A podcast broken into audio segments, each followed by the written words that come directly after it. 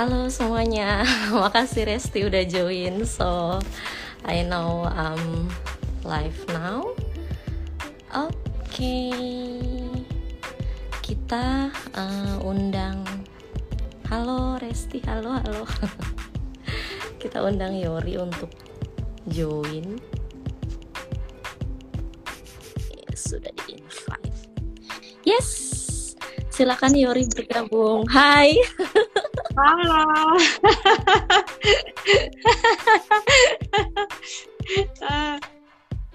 uh, Baru abis nge-lab banget nih. Hmm? Masih di lab, masih di lab. ya ampun.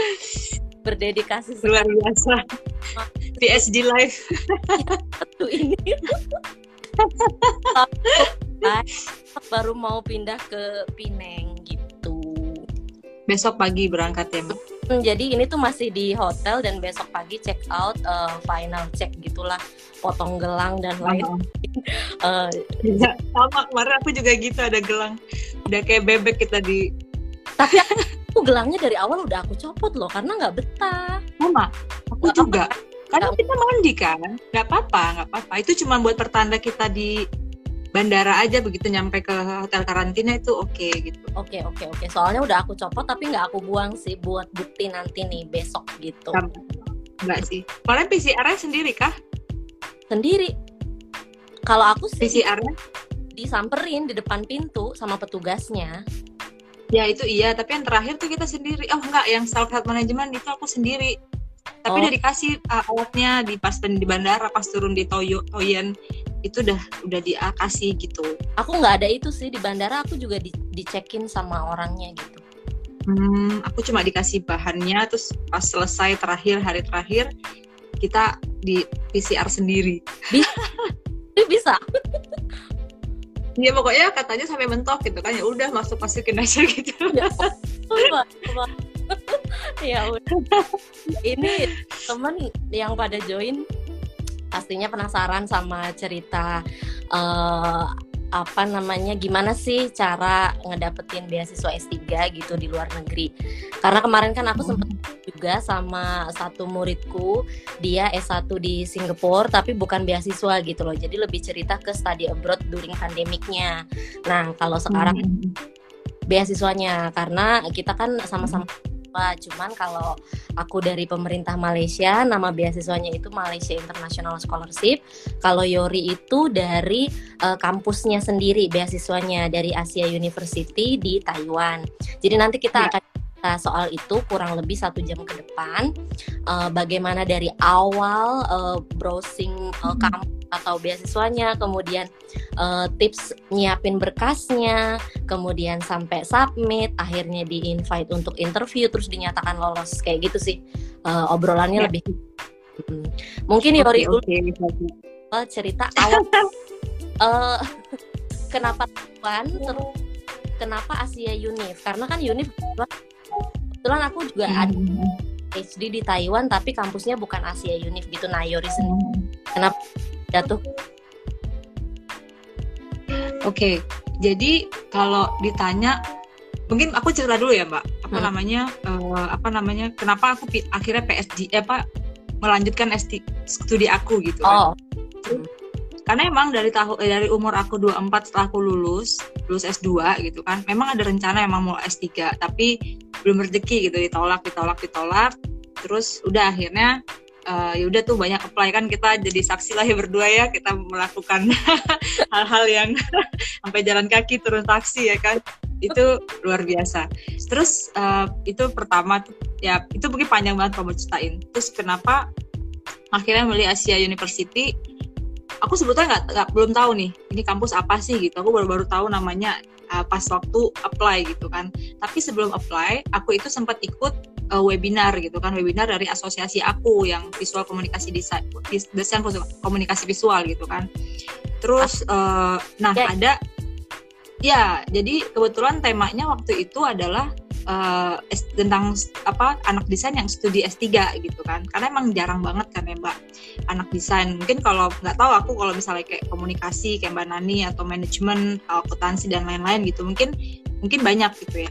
Tapi ini desain gitu dan nggak banyak. Dan kampus desain di Indonesia itu yang DKV itu hanya ITB gitu. Setahu aku gitu ya. Aku nggak tahu, siapa tahu sekarang udah ada yang baru-baru gitu ya. Setahu aku ITB, tapi yang lainnya banyak kan seni kayak di uh, di Bali gitu, isi Bali itu isi Jogja itu seni gitu. Hmm. Nah, akhirnya aku ketemu lah sama teman aku yang nggak teman sih sebetulnya kayak apa ya? Aku aku kenal juga pas lagi di situ gitu. Terus dia ber, uh, bersedia untuk memberikan berbagai, berbagai informasi tentang saat itu dia lagi jadi pembicara kan.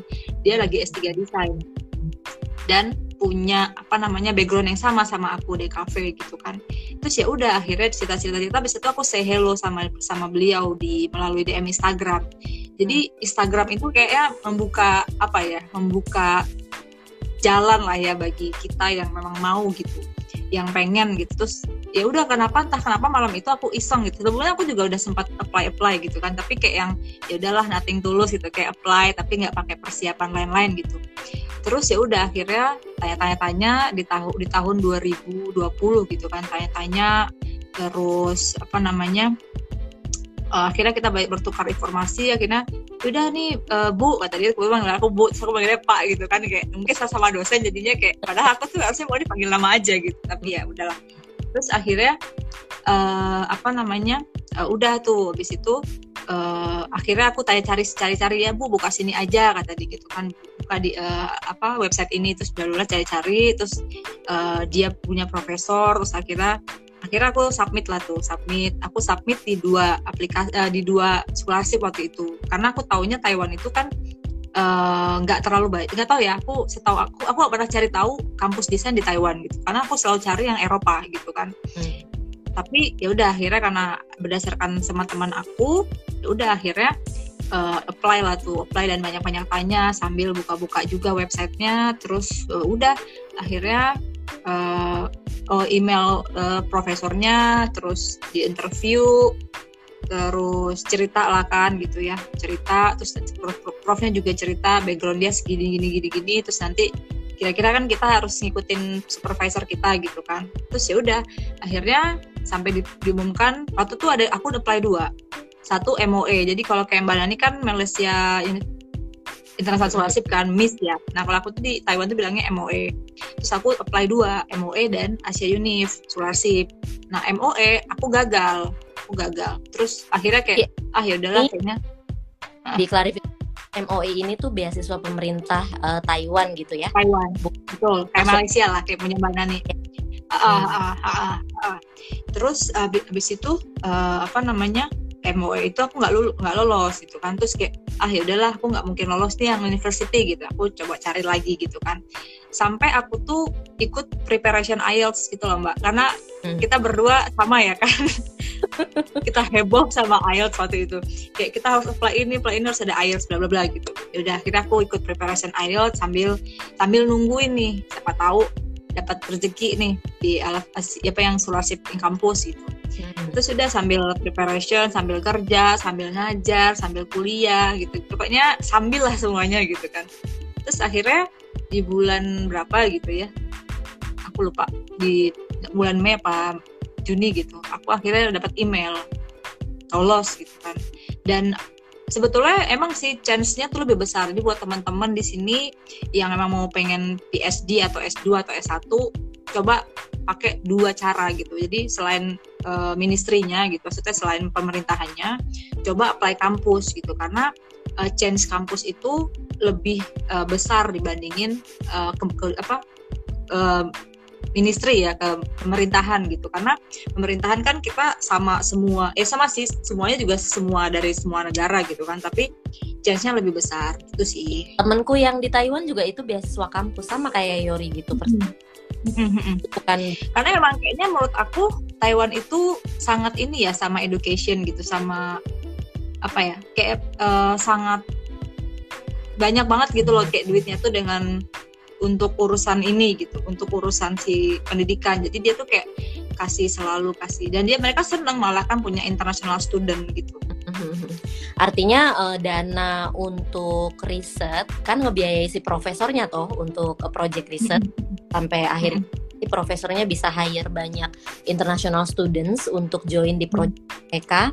Itu berarti besar sekali tuh alokasi dana untuk itu gitu ya nggak sih? Iya betul apalagi kayak di lab aku tuh banyak banget barang barang-barang yang harganya fantastis. Luar biasa. Iya iya iya luar biasa. Uh, fantastis sekali sih. Uh, berarti gitu ya uh, Yori sempat apply ke yang beasiswa pemerintah tapi akhirnya nyangkutnya di yang beasiswa uh, uni. Uh, tak pernah tahu uh, setelah menebar jala yang mana yang akan nyangkut gitu kan? Betul betul banget itu mbak. Iya, iya. ya kita ada pokoknya kayak gagal itu ya sudahlah kita sempat yeah. emang sempat down ya kita berdua pernah merasakan itu gitu kayak mungkin badan aku pernah nangis gitu kan kayak ah yeah. gimana ya gitu kok nggak sama kan kita awal doang gitu karena kan apply biar uh. 6 gitu kan terus pas hmm. gagal yang pertama kali itu nangis tapi gagal yang berikutnya udah udah nggak nangis lagi kayak udah biasa ya Iya iya iya benar-benar. ya itulah ya maksudnya kayak uh, gimana? Yeah Nah terus tadi kan ngomong soal riset tuh topik topik sama prof. Berarti sekarang yang lagi Yori kerjain itu uh, topiknya si profesor atau Yori uh, lagi fight hmm. untuk topik sendiri? Apa gimana coba ceritanya? Oke, okay. jadi kan kayaknya di sini itu kalau kita kan di Indonesia Indonesia apa kampus Merdeka ya diminta hmm. untuk lintas prodi gitu ya Mbak ya. Mm-hmm. Kalau aku nggak kalau aku nggak salah gitu ya lintas prodi itu kan lebih lebih lebih terbuka gitu kan. Ya. Uh, uh, terus pas aku di sini memang sih di awal atau interview dosen eh apa profesor profesornya bilang background saya ini gitu. Saya akan hmm. bantu kamu gitu loh kayak kamu kan punya background ini. Nah di sini tuh memang apa pun penelitiannya aku lihat di paper-papernya prof-prof yang ada di sini entah itu desain produk entah itu apa segala macam gitu ya mereka tuh semua lintas prodi mbak. Hmm. gitu. Jadi uh, kalau aku mau fight pakai topik aku gitu ya aku nanti nggak bisa lintas prodi gitu. Dan prof aku nanti nggak bisa nolongin aku. Dan sekarang aku harus pertama karena sekarang kan aku uh, kampusnya apa kuliahnya itu bukan yang research uh, by research gitu tapi aku by course. Dan course oke. Okay. uh, by course. Jadi aku ikut sekarang ini ya itu apa namanya kuliah seperti anak kuliahan S1 S2 gitu ya terus sambil juga di lab. Di lab itu ya kita karena aku juga baru akhirnya dikenalin sama banyak uh, banyak uh, banyak inilah kayak untuk ke depannya nanti gitu setelah aku selesai course gitu. Oke, berarti di ini dulu ya dilurusin dulu bahwa jadi kalau PhD itu ada dua jalur, ada yang uh, apa coursework, ada juga yang uh, research mode gitu. Kalau yang coursework itu ada banyak kelas kayak kalau kita S1, S2 kuliah dulu, kemudian iya. baru uh, riset untuk uh, disertasi kayak gitu. Terus ya. mod itu kayak yang aku ambil sekarang itu dia langsung uh, riset tapi tetap dibekali research metodologi dulu kayak satu mata kuliah ya, ya. Uh, matrik kali ya takutnya mungkin ada ya. beda sebelumnya yang kita dapat kayak gitu baru nanti setelah mengambil research metodologi yang cuma satu course itu uh, langsung fokus di uh, riset sendiri kayak gitu. Nah, oh, karena okay, okay. di lab itu adalah profesor bukan yang riset pribadi dong. Pribadi mah kan bukan ya. Uh, coursework selesai. Oh, bukan, ya. Oke. Okay. Mm -hmm, ya jadi itu kayak semacam apa ya projectnya lah gitu ya. Tapi sambil ada project jadi kayak sambil menyelam minum air gitu loh mbak. Jadi kita ngerjain projectnya prof tapi kita juga dapat ilmunya. Jadi si prof alhamdulillahnya aku tuh dapat prof yang sangat ngebimbing gitu loh sejauh ini ya. So far dia sangat ngebimbing dari awal gitu. Kayak yang bener-bener prof yang penting kita bilang gitu. Prof saya nggak tahu apa-apa gitu. Mm-hmm. saya nggak tahu apa-apa soal ini gitu misalnya gitu kan. Terus kayak mereka di sini well, sangat sangat welcome kalau kita apa ya nggak uh, tahu gitu. Dia kan ngajarin sampai kita oh oke okay, got it gitu kan kayak oke okay, hmm. gitu. Jadi dan oke okay, sempat ada yang pertanyaan juga ini kan man Taiwan gitu kan Mandarin gitu ya mbak. Hmm. nanti risetnya Mandarin dong gitu. Enggak karena kita internasional gitu kan jadi kita pakai eh, pakai bahasa Inggris. Cuman memang karena aku ada course uh, classmate aku itu ya emang Mandarin semua. Tapi mereka ini kok bisa lah bahasa apa ya bahasa Inggris yang walaupun sama lah kayak aku juga mungkin nggak yang fluent gitu ya nggak yang nggak yang native banget gitu nggak tapi aku juga masih AAA juga kan. Jadi kayak jangan takut lah buat teman-teman yang kayak nanti bahasanya gimana? gitu kan. Semua akan apa ya kayak ya udah jalan aja gitu. Kayak aku kayak lama Mandarin nggak pernah kursus sama sekali mbak. Seumur hidup aku nggak pernah. Aku dulu malah kursusnya Jepang kan karena pengennya dulu tuh ke Jepang gitu. Dan kita berdua punya impian ke Korea gitu kan. Tapi iya. ternyata kita di, di, dikasih rezeki di tempat yang nggak diduga-duga gitu kan yang nggak pernah ada di kepikiran kita gitu kan. Jadi ya jalanin oh. aja lah karena Yori ini kan uh, di kafe ya jadi di kafe itu mm-hmm. kalau mata kuliah ya ada proyeknya gitu loh. Makanya sih tadi mm sambil ada proyek di lab juga. Yeah. so, kerjaannya si profnya juga gitu ya. Mm-hmm.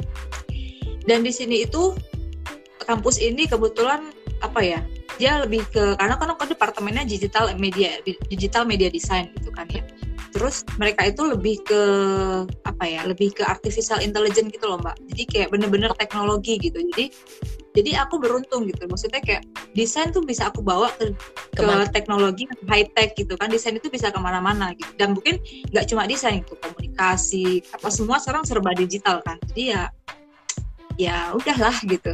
Iya. Ya, itu perlu takut lah gitu ya. uh, dilihat dari jurusannya aja udah banyak tuh. Ada IT ada komunikasi kan media terus iya, iya. Uh, bener. udah lintas gitu uh, banget gitu. Itu sih yang di eh, yang juga di apa ya dicanangkan sama Mas Nadim ya Mas Menteri bahwa kita harus mulai lintas disiplin gitu. Kalau enggak itu lah akan ketinggalan kayak gitulah. Karena kan kolaborasi gitu ya hari ini ya, ya. man kan peraturan untuk jadi guru besar aja linearitas tuh masih masih dipersoalkan ya Uh, Jangan kan guru besar yang S1 S2 aja masih apa ya masih ada gap lah gitu ya mbak ya. Kayak harus ini tapi bilang sebelah sini enggak sebelah sini bilang oke okay, gitu. Tapi nanti yang dilihat uh, pendidikan terakhir dua pendidikan terakhir. Apalagi kalau Yori kan uh, linear terus dari S1 sampai S3-nya ya. sampai Nah, terus sekarang uh, balik ke yang saat ini deh uh, apa requirement yang diminta oleh si Unif untuk uh, dapat beasiswa ini itu dulu. Oke. Okay.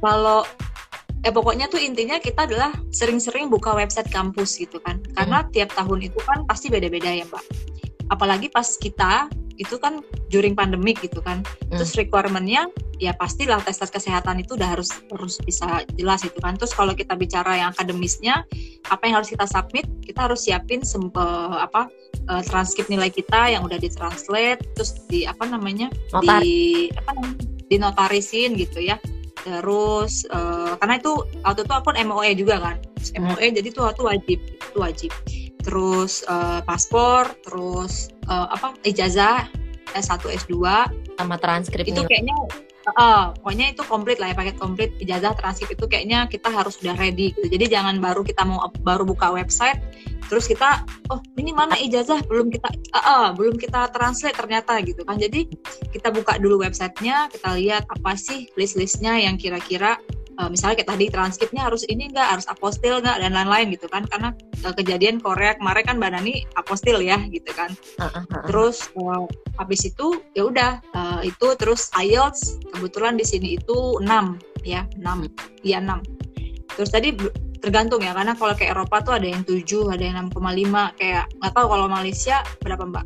65 ya? Tergantung major biasanya. Jadi tergantung major dan tergantung univ kayaknya ya. Ya betul akan ya, ya, ya pokoknya makanya uh, aku bilang requirement itu pasti beda-beda. Jadi kayak aku sama Mbak Nani pasti beda banget. Walaupun aku sempat apply juga di USM dan aku gagal malah di Malaysia International Scholarship. Walaupun ya. aku udah diterima UNIF kita punya uh, apa? Letter of acceptance kan? Iya iya betul iya. iya kan? ternyata kita udah punya itu. bagi Miss dan bukan jaminan. Betul, betul. sekali. Betul sekali. Itu tadi itu kan ngomongin oh. terus kira-kira menurut teori tuh yang bisa bikin uh, diterima tuh apa sih sama beasiswa Unif ini? Kalau aku kan ngelihatnya kayaknya selain berkas ya, kita setelah lolos berkas kan harus lolos. Mm-hmm. Kalau aku ngelihat mm-hmm. itu adalah interview itu adalah kunci gitu. Jadi untuk oh. di Miss ini kita harus uh, prima di di interview. Nah kalau di apa namanya di Asia Unif sendiri ini gimana nih proses interviewnya? Waktu itu? Kalau uh, dia makanya aku bilang tadi aku tuh kayak alhamdulillah ya nggak tahu mungkin emang jalannya gitu ya mbak. Kayak pas sudah di inter apa di, di, di dibalas sama prof aku kan WA di eh WA apa sorry uh, email dia gitu kan ya.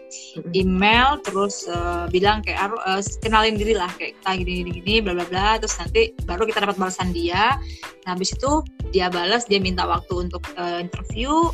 Terus udah kita interview Nah, itu pintar-pintar kita tuh setelah interview kita yang keep apa ya keep in touch lah sama dia. Jangan bukan dia yang minta-minta kita gitu, karena kita yang butuh dia kan gitu. Terus bersyukurnya uh, aku nanyain sama dia, Prof, saya tuh mau apply ini gitu ya. Terus kira-kira dan kita harus juga lihat-lihat ya mbak ya. Maksudnya kayak profesornya kira-kira welcome nggak sih sama kita gitu. Terus akhirnya uh, aku tanya dong sama prof prof saya butuh ini gitu. Dan mungkin kan apa ya uh, rekomendasi letter ya mbak. Mm. itu kan hmm. kita sempat aku juga minta gitu kan. Terus mm. aku pada udah punya nih dua rekomendasi letter gitu yang uh, aku punya gitu. Terus aja dari siapa aja rekomendasinya? Dari Budekan sama waktu itu Pak Tri. Oh dari apa? Oh dua-duanya. Atasan aku betul. Uh, Pak Tri ada Pak Tri. Halo Pak Tri. Enggak. Bimbing ini oh. sesuatu S2 nggak diminta? Uh, itu boleh juga sih, cuman aku waktu itu karena kepikirannya ya udahlah yang kan bimbing terus kan di Bandung ya, oh. lebih enak ke oh, ke dekan gitu kan, terus ke Pak Tri juga lebih dekat, itu terus ya udah kira aku apply, aku udah punya dua nih, terus aku mikir kan kayak D, ah, D di UBL di UBL di Budi Luhur betul. Mm-hmm. uh, terus akhir itu aku ini dong kayak mikir kan aku udah udah sempat interview sama dia terus kalau misalnya aku minta rekomendasi sama dia kayaknya memungkinkan nggak? Itu kita, kita cara ngomongnya aja sih. Terus kayak mm. prof saya butuh ini ini ini gitu kan. Uh, saya mau apply uh, apa waktu itu ya waktu itu aku kebetulan aku pas yang minta rekomendasi letter itu sebelum submit MOE jadi MOE dan uh, Unif itu aku udah punya rekomendasi letter dari beliau gitu. Jadi nggak jaminan juga nih gitu ya buat teman-teman nanti punya dapat apa uh, rekomendasi letter dari prof yang di unit tersebut terus kita buat apply yang ke pemerintahan itu nggak jamin jaminan juga tapi paling nggak kita punya senjata lah walaupun senjatanya mungkin nggak terlalu apa ya nggak terlalu bikin ngebom banget gitu ya uh, terus ya udah akhirnya dia mau kasih oke okay, sure kata dia gitu kan. Ya sudah akhirnya aku dapat itu. Nah mungkin di situ gitu ya. Terus kayak aku nggak tahu juga uh, aku nggak ngerti uh, apa namanya yang penting adalah kita berusaha untuk me, me, memenuhi syarat-syarat yang di kampus kasih kan gitu kan. Terus salah satunya rekomendasi itu. Dan rekomendasi itu aku dapat dari prof yang mungkin salah satunya itu gitu. jadi kan kayak si profnya kerja di univ ini terus kita udah dapat rekomendasi dia gitu ya. Mungkin itu salah satunya. Jadi ya why nggak tau lah. Uh. kalau di summarize dari awal tuh uh, prosesnya Yori kan uh, browsing dulu kampusnya gitu kan. Mm-hmm approach profesor gitu kan. Setelah dapat mm-hmm. dari profesor uh, terus abis interview baru uh, ini ya berhubungan sama admisi kampusnya bener nggak? Gitu. Uh, belum sama admisi belum. Oh? Aku berhubungan sama admisi itu uh, kan udah submit terus habis itu interview. Interview itu di luar kita submit gitu loh mbak. Jadi uh, misalnya aku submit, apa submit hari ini aku nunggu dong. Tapi yang sebelumnya itu ya aku ngomongnya sama si prof itu. Makanya kita harus prepare apa ya uh, harus siapin banyak waktu gitu loh. Hmm. kayak misalnya kita udah tahu nih due date kampus itu tanggal besok misalnya gitu. Kita berarti dua bulan sebelumnya kita udah prepare apa pun gitu oh. kan. uh, uh, jadi kayak ya itu sih ya pintar-pintar kita sih. Maksudnya kayak lihat-lihat due date terus lihat-lihat uh, kapan gitu banyak banyak tanya kalau memang kita punya temen di sana itu kita tanya. Terus uh, dan banyak-banyak lihat di website karena websitenya kampus di luar uh, negeri itu lebih update. Ya mungkin ada beberapa yang nggak nggak update ya kalau di kita gitu. Cuman mungkin kita pelan-pelan lah mungkin kita juga bisa berbenah dari situ kan jadi kayak apa ya di situ lebih update gitu. Jadi kayak apa pun semua ada di situ nggak yang berubah serta merta gitu Iya iya. Jadi sumber informasi utama ya website kampusnya saat ini. Betul betul. Era ini. Betul banget. Oke, terus apa lagi ya? So far gimana? Uh, udah kan udah lumayan udah mau sebulan ya? Udah mau sebulan nggak? Sebetulnya aku tuh udah online sih mbak dari dari September awal itu aku online. Jadi uh, setelah dinyatakan lulus aku di, ngurus bla bla bla ngurus apa uh, ngurus visa dan lain-lain terus ternyata September awal tuh aku udah harus kuliah. Hmm. tapi waktu itu kan masih pandemi ya dan penerbangan juga belum dibuka di Taiwan gitu. Terus akhirnya ya udah online dan mereka tuh kayak kalau kita tuh ada sistem belajar e-learning gitu kan. Jadi mereka udah udah udah udah apa namanya udah udah kayak udah ada ininya lah sistemnya gitu udah habis itu sambil kita belajar online terus sambil nunggu kapan waktu berangkat eh kapan waktu dibuka penerbangan langsung kita beli, beli tiket dan submit gitu. Jadi ya sejauh ini sih alhamdulillah sih lancar-lancar aja gitu. Itu kan karena mungkin belum melakukan riset ya mbak masih course gitu kan. Nggak tahu kalau nanti dari riset mungkin akan pusing balik lagi ke soal itu ya karena kan kenapa Yori udah start di awal online dan masih di Indonesia posisinya? Karena ambil yang coursework. Maka kalau coursework itu harus ngikutin tahun ajaran gitu kan? Ya nah Karena, uh, aku full research mode itu nggak perlu hmm. ngikutin tahun ajaran. Aku bisa datang kapan aja masuk kapan, kapan aja. aja. Itu sih poinnya. Oh jadi badan itu based on riset ya Iya, uh, full research mode. Malah aku nggak ada sama sekali course-nya. Oh, nggak sama sekali nggak ada course. Aku malah oh, okay. uh, jangan-jangan pas masuk USM itu aku langsung ketemu supervisor, langsung ngobrol, bimbingan. Hmm. Tapi ternyata uh di invoice waktu apa uh, dapat tagihan kayak gitu kan, tagihan hmm. Itu udah ada statementnya bahwa untuk tuition fee semua nanti akan dibayarkan oleh Miss. Jadi aku tuh sama sekali nggak ngurus itu. Jadi uh, pihak Malaysia International Scholarship-nya langsung hubungan dengan kampus terkait biaya. Terus di situ aku baca tuh ada research mode 80 ringgit gitu kan. Terus aku bilang, "Oh, berarti aku dapat juga kelas itu ya, syukurlah gitu." Kalau nggak dapat, uh, uh, uh. ya mikir ya ampun, uh, apa kaku banget gak sih? Jangan-jangan takutnya kan yeah, ada yeah. kan kayak gitu uh, ada beberapa penyesuaian gitu sih. Ya benar-benar penyesuaian sih benar banget pak. Apa pun pasti kita sesuaiin gitu loh kayak tata gaya-gaya penulisan profesor yang kita punya pun berdua pasti pasti beda banget kan. pasti ya kita harus sesuaiin sih. Ya, Karena ibaratnya kita yang butuh dia kan gitu loh. Betul betul. Uh, dari academic writing terus menulis referensi jangan, jangan apa style yang kita pakai kan itu gitu takutnya ya, benar, benar. Uh, kampus tertentu akan berbeda contohnya seperti itu sih untuk penyesuaian hmm. ini Reno hmm. tanya tuh mana uh, waktu karantina katanya tadi cerita Wah. Kalau karantina, ya benar-benar ya. Itu kita, eh, Mbak Nani kemarin kan seminggu ya. Uh-uh. Aku itu 14 plus 7 hari, jadi total 21 hari. Itu oh. 14 hari ya kalau Mbak uh, Mas Reno nanyain. itu aduh gila aku udah mau stres di dalam hotel tuh mbak. Jadi aku cerita ya karantina waktu di 14 hari itu kita begitu tur datang kita digiring dikasih gelang dikasih itu ya kan? Ya, ya. kita digiring terus kita dimasukin taksi satu-satu gitu ya.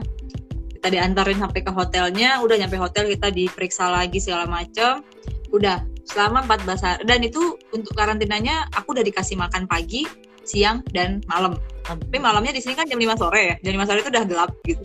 Hmm. udah gelap.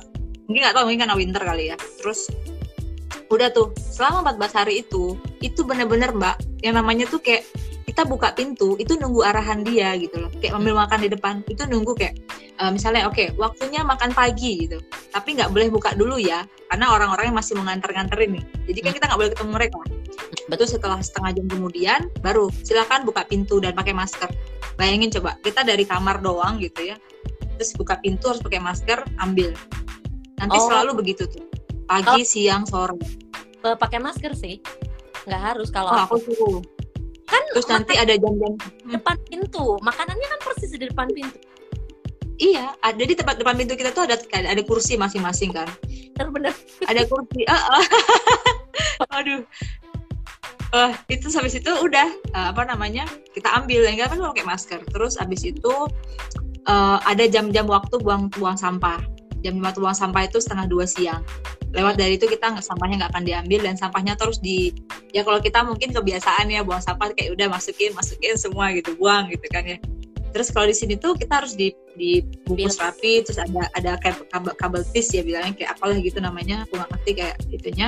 Udah baru kita taruh Terus itu ya itu bosan banget sih 14 hari kayak awal tiga hari pertama aku masih oke okay, gitu kan ya.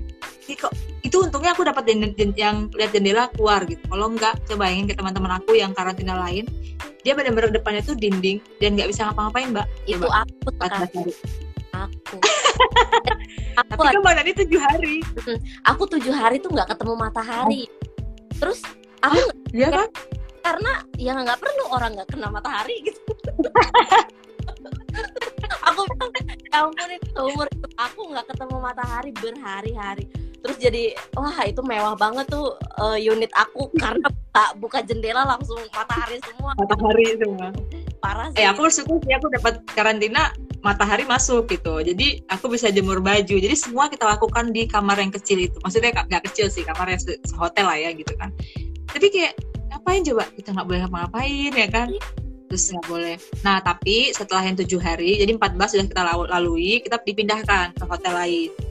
Dipindah ke hotel lain, kita udah dipesankan hotel, udah kita udah, kita turun itu udah ada hotel, udah ada taksi nungguin kita gitu, nganterin ke hotel berikutnya. Nah yang tujuh hari ini namanya bukan karantina sih, jadi kayak self health management.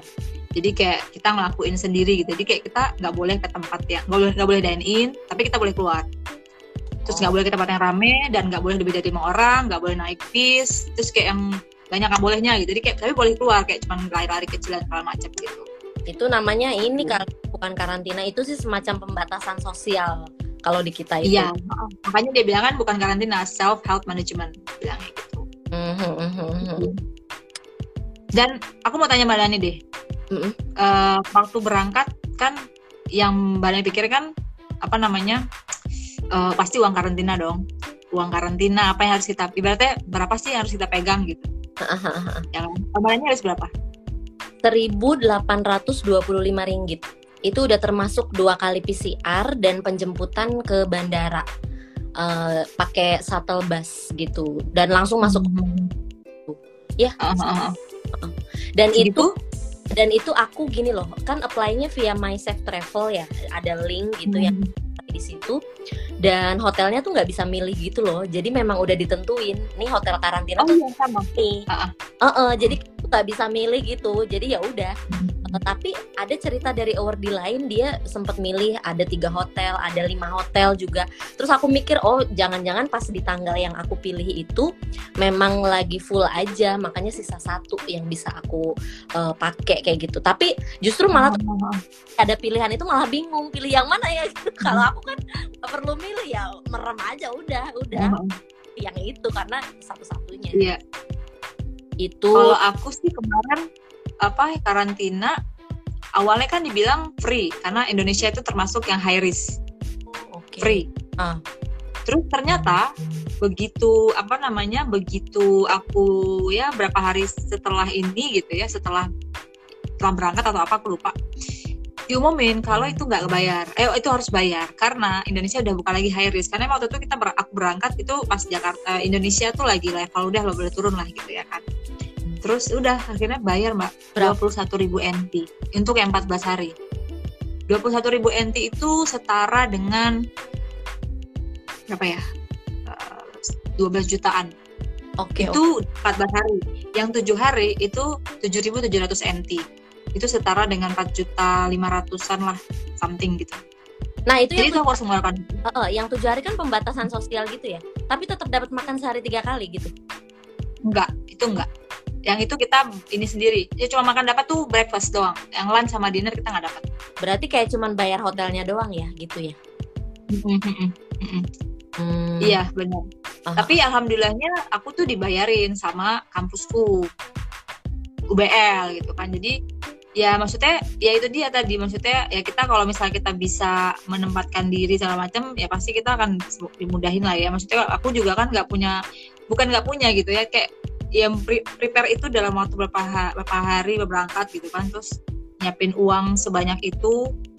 Kayaknya aku makanya aku cari cara gimana cara aku kan ngobrol sama kampusku sama dekanku rektor terus sama yayasan uh, yayasan sih melalui pak rektor sih. Jadi akhirnya tuh mereka kasih kasih apa namanya kasih kasih kasih aku untuk biaya itu dan biaya-biaya lain lah. Oke, nah berarti kan sekarang posisinya Yori itu tugas belajar ya dari UBL ya. Karena kan hmm. gak, gak kan gitu. Apa? karena kan nggak resign berarti posisinya tuh enggak tubak. enggak. Nah nanti eh, setelah lulus, ini rencananya S3-nya berapa lama? Tiga tahun atau? tiga tahun sih semoga semoga Nah itu semoga tahun berarti balik ke institusi yang mengantarkan begitu ya? Iya, cuman eh, aku nggak tahu karena belum ada perjanjian apa pun gitu ya. Maksudnya kayak eh, belum ada hitam di atas putih gitu. Apakah aku eh, berapa lama aku harus mengabdi dan lain-lain tuh aku belum tahu. Karena emang eh, waktu itu semua semua serba mendadak mbak. Kayak begitu tahu penerbangan dibuka, wah udah kayak em, Iya iya. ya tau lah Tamanani juga hebohnya kayak apa gitu kan ya Iya. kayak Oh. ya kan ngurusin Udah visa sana sini. Konsen. Iya, betul betul. Nah, berarti Udah terus posisinya Heeh. Apa sambil ada kelas online gitu nggak di UBL-nya? Nah, waktu itu kan aku mulai kelas di UBL itu pas ngajar kan sebelum aku mulai kuliah, ya kan. Terus dikasih lah kelas sekian gitu. Terus habis itu ternyata setelah aku mulai kuliah online, aku bilang sama kak, prodiku, kalau Pak kayaknya saya nggak sanggup kalau segini sambil kuliah. Gitu. Akhirnya dipindahkanlah beberapa mata kuliah aku ke eh, rekan-rekan aku yang lain gitu. Terus habis itu ya udah akhirnya ada cuma ada beberapa kelas yang aku ampu sekarang dan nggak mungkin aku pindahkan gitu. Dan saat ini aku punya empat pegang empat kelas kalau nggak salah ya empat kelas.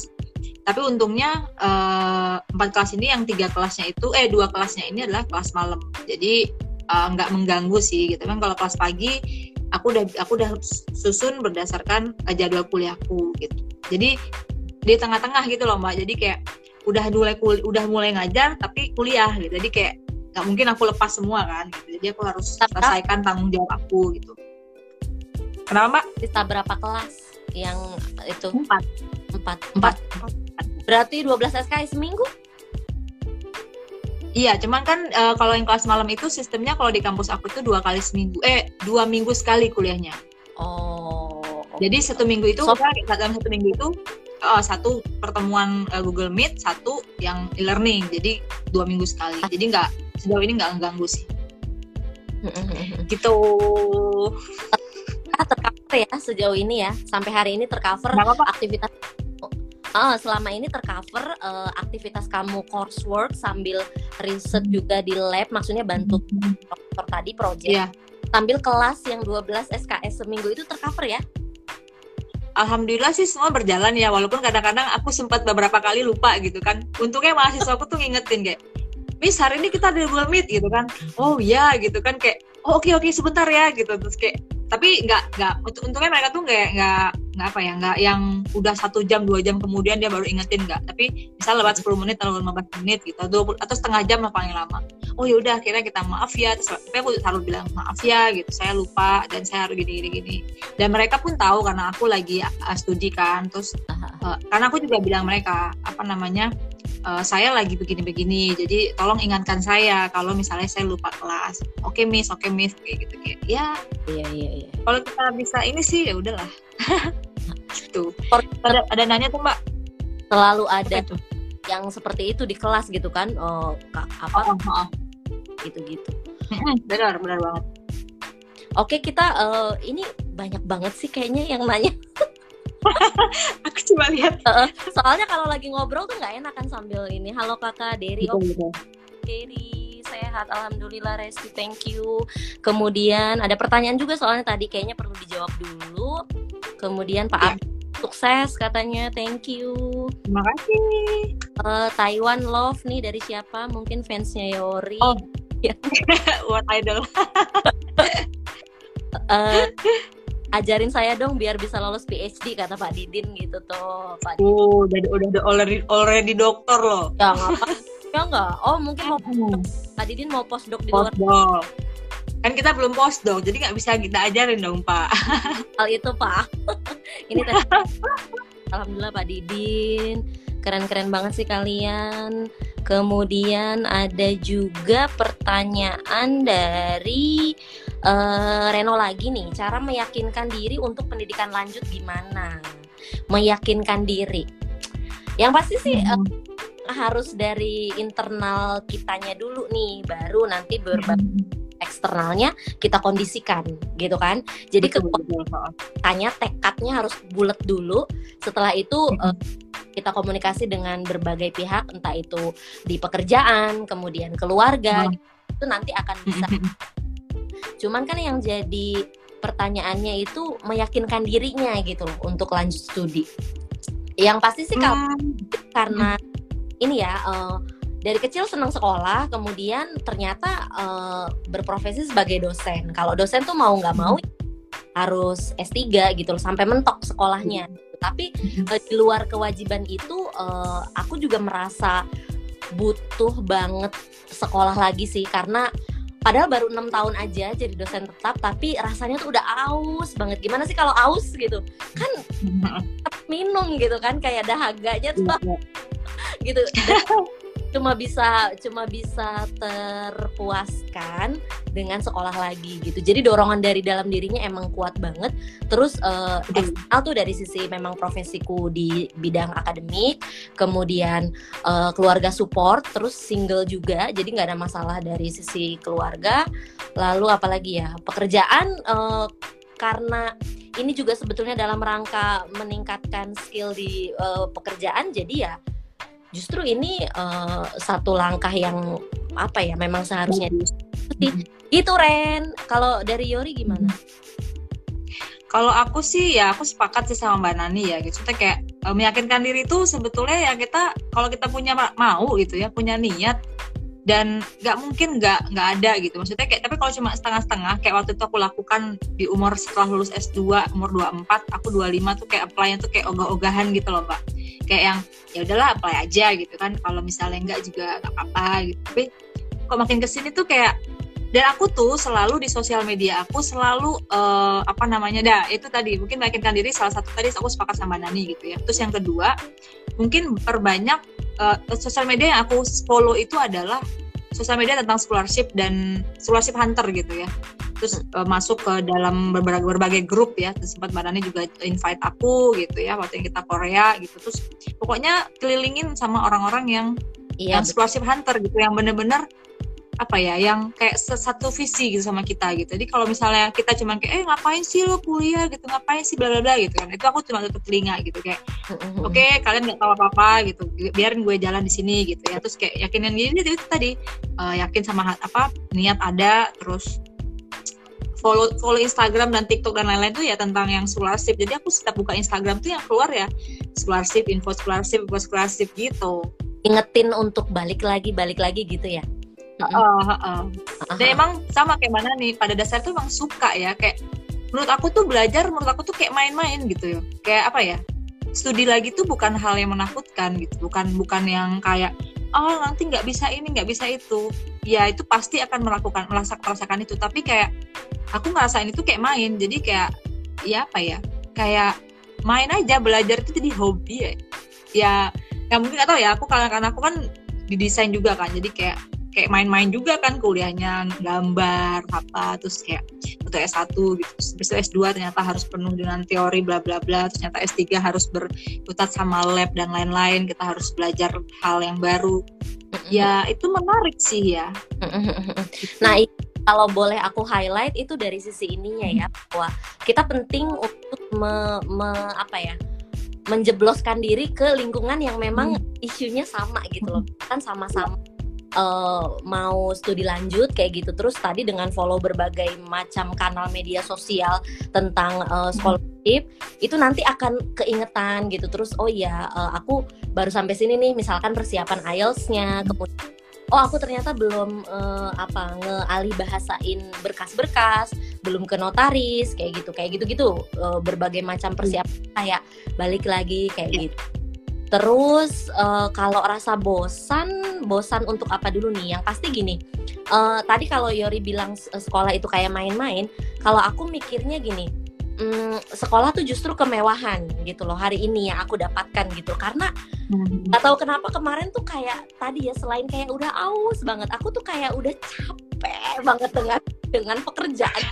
Kayak kalau bisa dibilang burn out burn out kali ya apa karena eh, mungkin ini didorong sama pandemi juga gitu. Kita biasa yang ketemu terus tiba-tiba ketemunya layar terus dan itu kan sebenarnya sangat mengganti emosi nggak mengganti apa ya eh, sisi humannya kita kayak gitu kan nggak bisa.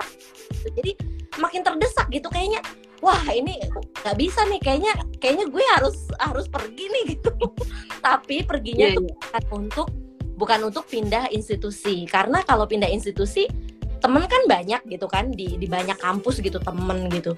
Ceritanya ya sama-sama beritu begitu. Jadi untuk me, apa ya mengcooling down kayak gitu.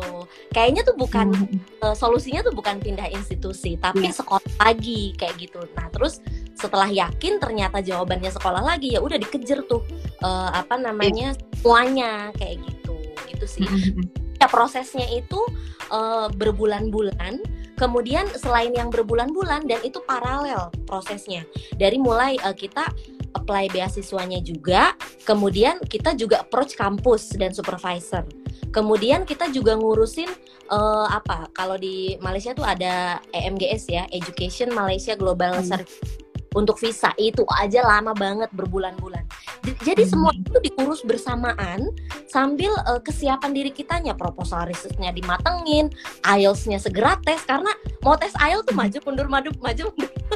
selain takut takut skornya nggak kan mahal gitu kan ya ampun sayang banget mahal betul Eh, kayak gitu jadi itu semua paralel dan kondisinya waktu itu kita sambil kerja full Ya. terus pandemi terus wah ini tuh bener-bener capek banget. Ketika dinyatakan lolos itu senengnya tuh udah kayak nggak bisa di paid off semua gitu kayak, kayak Iya. apa ya? terbayar semua gitu loh Iya. kayak. Jadi ya udah kemarin tuh eh, upaya yang kemarin ternyata sudah terbayar tinggal terbayar. diri untuk eh, apa menyambut itu gitu kan. Menyiapkan mental menyiapkan kedisiplinan karena aku yakin banget sih yang namanya PhD tuh enggak bukan bukan sesuatu yang apa ya eh, we should it eh, we should take it seriously gitu. Ya nggak iya iya iya iya. Tanya kemudian apa? Pinter berkomunikasi sama supervisor. Terus eh, mencari berbagai resources yang memang mm, itu bisa memperkaya studi kita dan lain-lain. Itu pasti pasti bakalan eh, bakalan apa ya perjalanan yang sangat melelahkan. Tapi tapi aku excited banget gitu sih sama iya. Jadi kalau aku highlight lagi juga tadi bukan saya belajar itu bukan kayak main-main itu maksudnya main-main itu ya kita jadikan belajar itu main-main gitu tapi serius gitu loh. Jadi eh, apa ya jadi kayak kalau tanda tadi Mas Reno nanyain eh, belajar ada rasa bosan nggak? Ya itu balik lagi kita jadiin belajar itu bosan apa enggak gitu. Kalau gimana cara kita nggak bosan? Ya kalau aku sih eh, pokoknya kalau weekdays aku full time. Maksudnya kayak oke aku kerjakan kerjaan gitu. Maksudnya entah kerjaan lab tas segala segala macam. Tapi begitu weekend ya udah aku kasih self reward ke diri aku aku keluar gitu. Jadi eh, pokoknya ya pintar-pintar memanage self management sih ya kalau menurut aku ya. Terus kalau ya kalau ngomong sama profesor ya ya kalau kita oke sama profesor profesor juga welcome sama kita ya semua sih kayaknya akan berjalan dengan baik ya nggak sih mbak? Kayak maksudnya kecuali kita yang kayak kayak pura-pura nggak nggak nggak nggak apa ya nggak nggak pedu nggak butuh sama si prof gitu kan. Kayak malah si prof yang ngejar-ngejar kita kayaknya dia pun juga akan males gitu sama kita gitu sih. Bosan belajar maksudnya katanya gitu. Ya enggak dong karena kan belajar Enggak, Kak. terus betul. aku tuh per hari ini ya tadi udah dapet eh, email beberapa dari dari kampus lah.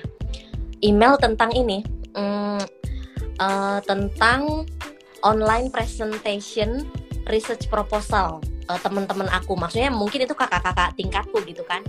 Terus Ah, dari aku langsung nervous gitu loh. Ya ampun ini padahal aku posisinya audience nanti kan. Jadi aku mau lihat gitu Hmm. mereka eh, present eh, proposal risetnya kayak gitu. Itu aja aku udah excited banget di, sa- di sisi lain akunya langsung nervous wah nanti aku juga bakal begini aku juga aku juga mau cerita itu aku juga mau cerita iya, iya, iya. iya terus dari Apa? yang pasti aku harus menyerap banyak sekali hal saat aku eh, jadi audience gitu biar nanti nggak penting tamting untuk bekal aku eh, present proposal riset sorry aku sambil minum ya Iya iya silakan. Kita waktunya 10 menit lagi tahu ya ampun. ya so Oh, aku juga mau cerita. Yang waktu apa namanya? Waktu aku lagi lagi karantina. Ah. yang tujuh hari ya. Terus apa namanya? Eh si prof tiba-tiba bilang kamu nanti presentasi ya gitu di eh, international conference gitu kan. Wah gue sih kayak wow. Kayak prof are you sure? Gitu kan kayak yang uh, apakah benar? Gitu. Maksudnya kayak yang uh, percaya nggak nih itu paper bukan punya saya loh prof sebenarnya gitu kan. Ya nggak apa kamu coba aja gitu. Terus akhirnya nih dia kasih bahan mbak malam itu. Tiga eh, apa ya seminggu lah waktu itu kalau nggak salah waktunya. Terus malam uh, international conference tuh nggak pernah ikutan. Aku tuh kayak ibaratnya kalau mungkin sama Dani kalau teman-teman tahu ya beda banget lah. Maksudnya kayak Mbak Dani mungkin pengalaman akademiknya tuh uh, banyak gitu. Aku tuh bener-bener enggak gitu. Kayak international conference aku nggak pernah. Terus publikasi juga yang masih ecek-ecek gitu ibaratnya gitu ya. Terus citasi juga masih cuma satu biji gitu ya kan. Kayak apaan sih Yori? gitu kan. Lo belum masih butiran debu lah gitu. Terus kayak ya udah disuruh international conference aku aku bilang aku bilang selalu bilang ke prof saya saya belum pernah prof melakukan ini gitu. Pokoknya aku selalu bilang apa yang aku nggak bisa gitu. Maksudnya aku nggak pernah lakukan terus oke okay, nggak apa-apa. Akhirnya dia suruh uh, dan itu di ini Inggris tau mbak gitu kan. Maksudnya ibaratnya ya walaupun kita bisa Inggris tapi kan kayak campur aduk dan bukan paper kita terus kita harus baca paper gimana cara ngebacanya gitu. Terus akhirnya dia suruh suruh aku untuk apa namanya uh, uh, rekam sendiri nanti kirim ke dia gitu. Terus akhirnya aku rekam sambil aku pelajari aku sampai aku catat semua apa pun yang ada aku aku potong-potong itu kertas aku catat semuanya terus aku belajar ngomong sendiri di kaca gitu kan. Terus habis itu ya udah akhirnya kirim ke prof.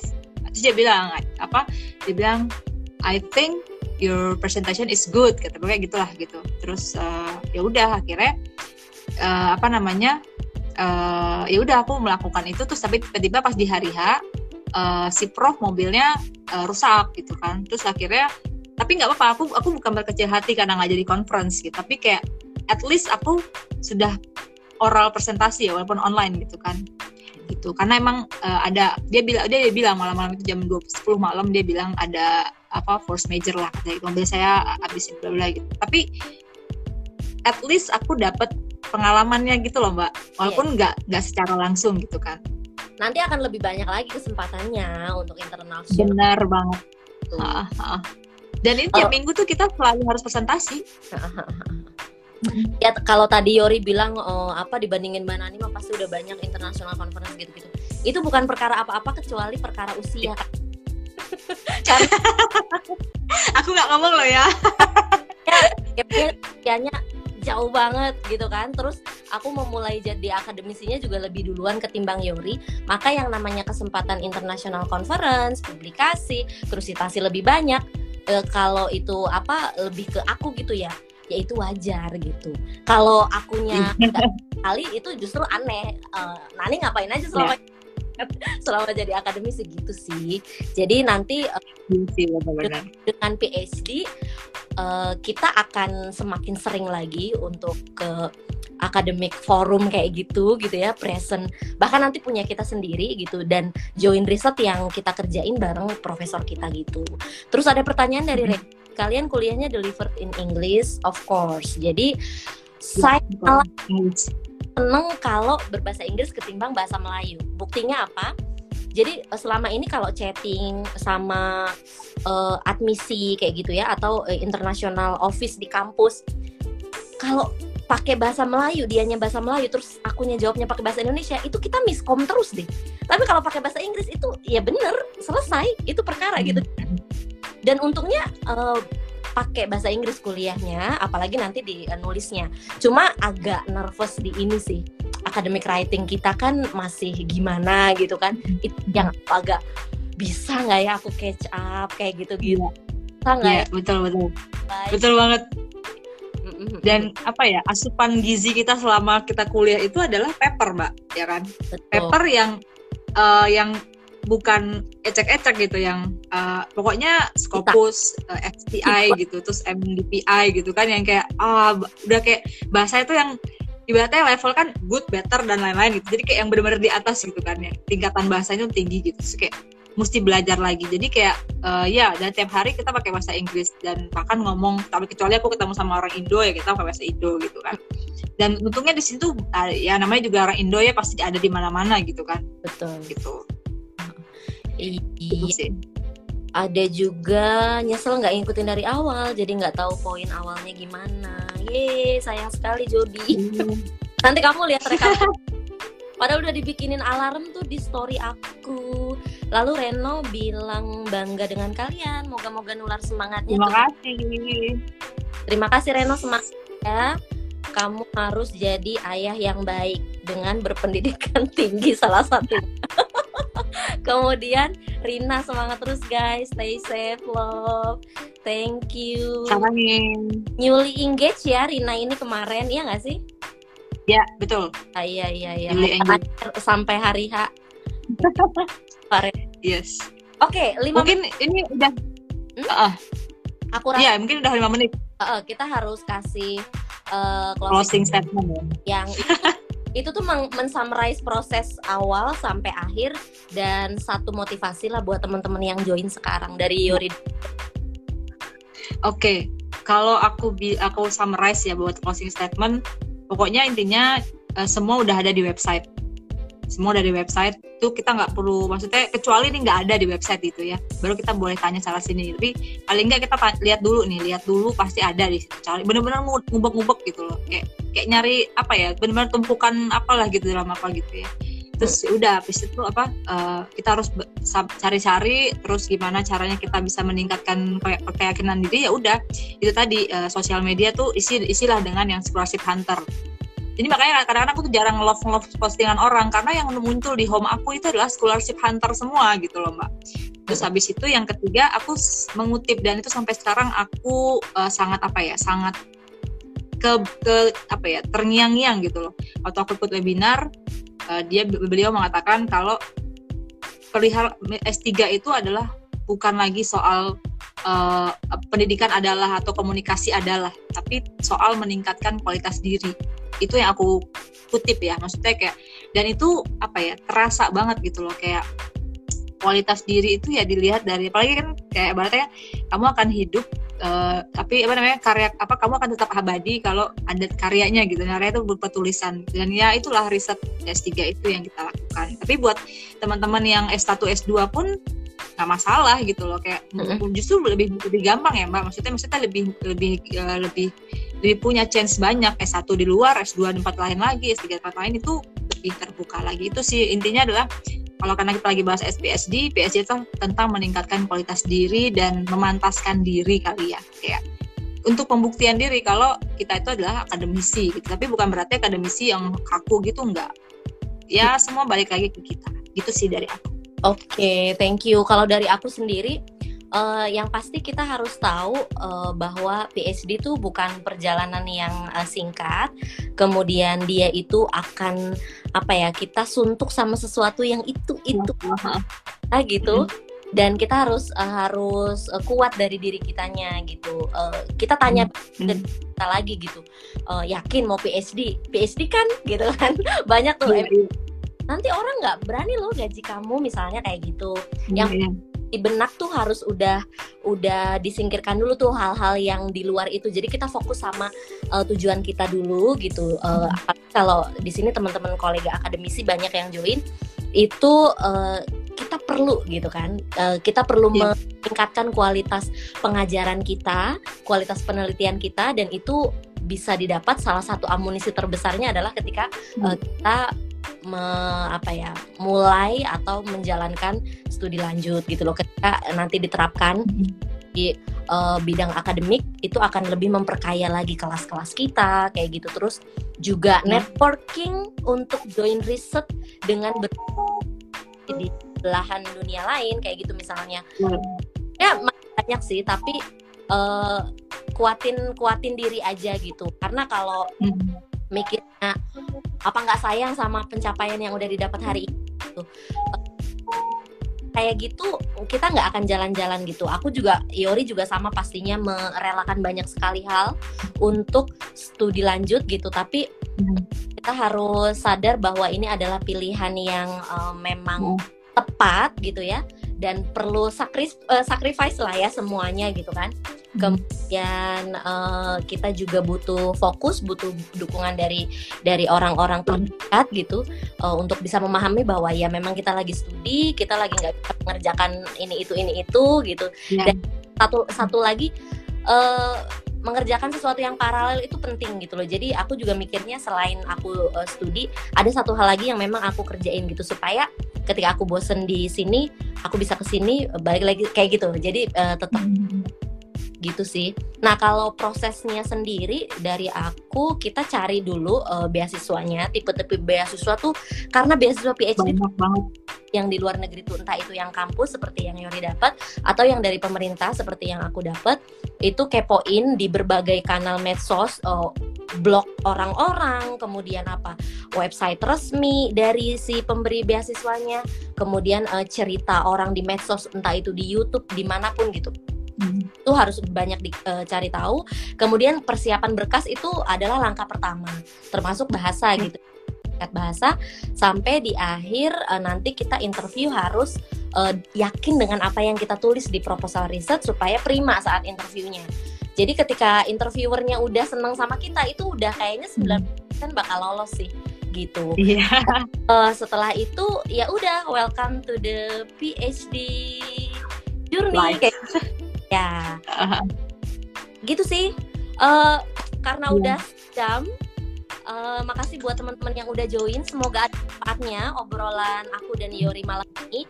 Kalau nanti terlambat join, terus tadi juga ada yang baru join di akhir-akhir uh, video ini akan di save. Jadi kalau nggak sempet nanya tadi, boleh juga tanya di kolom komentar atau DM aku dan Yori untuk uh, nanya lebih detail soal beasiswa gitu ya. Jadi kalau aku Malaysia International Scholarship itu adalah beasiswa dari Kementerian Pendidikan Tinggi di Malaysia. Sementara kalau yang Yori dapat itu adalah beasiswa dari kampus. Nah, kampus. dari jenis beasiswanya aja udah beda, maka karakteristiknya pun akan beda.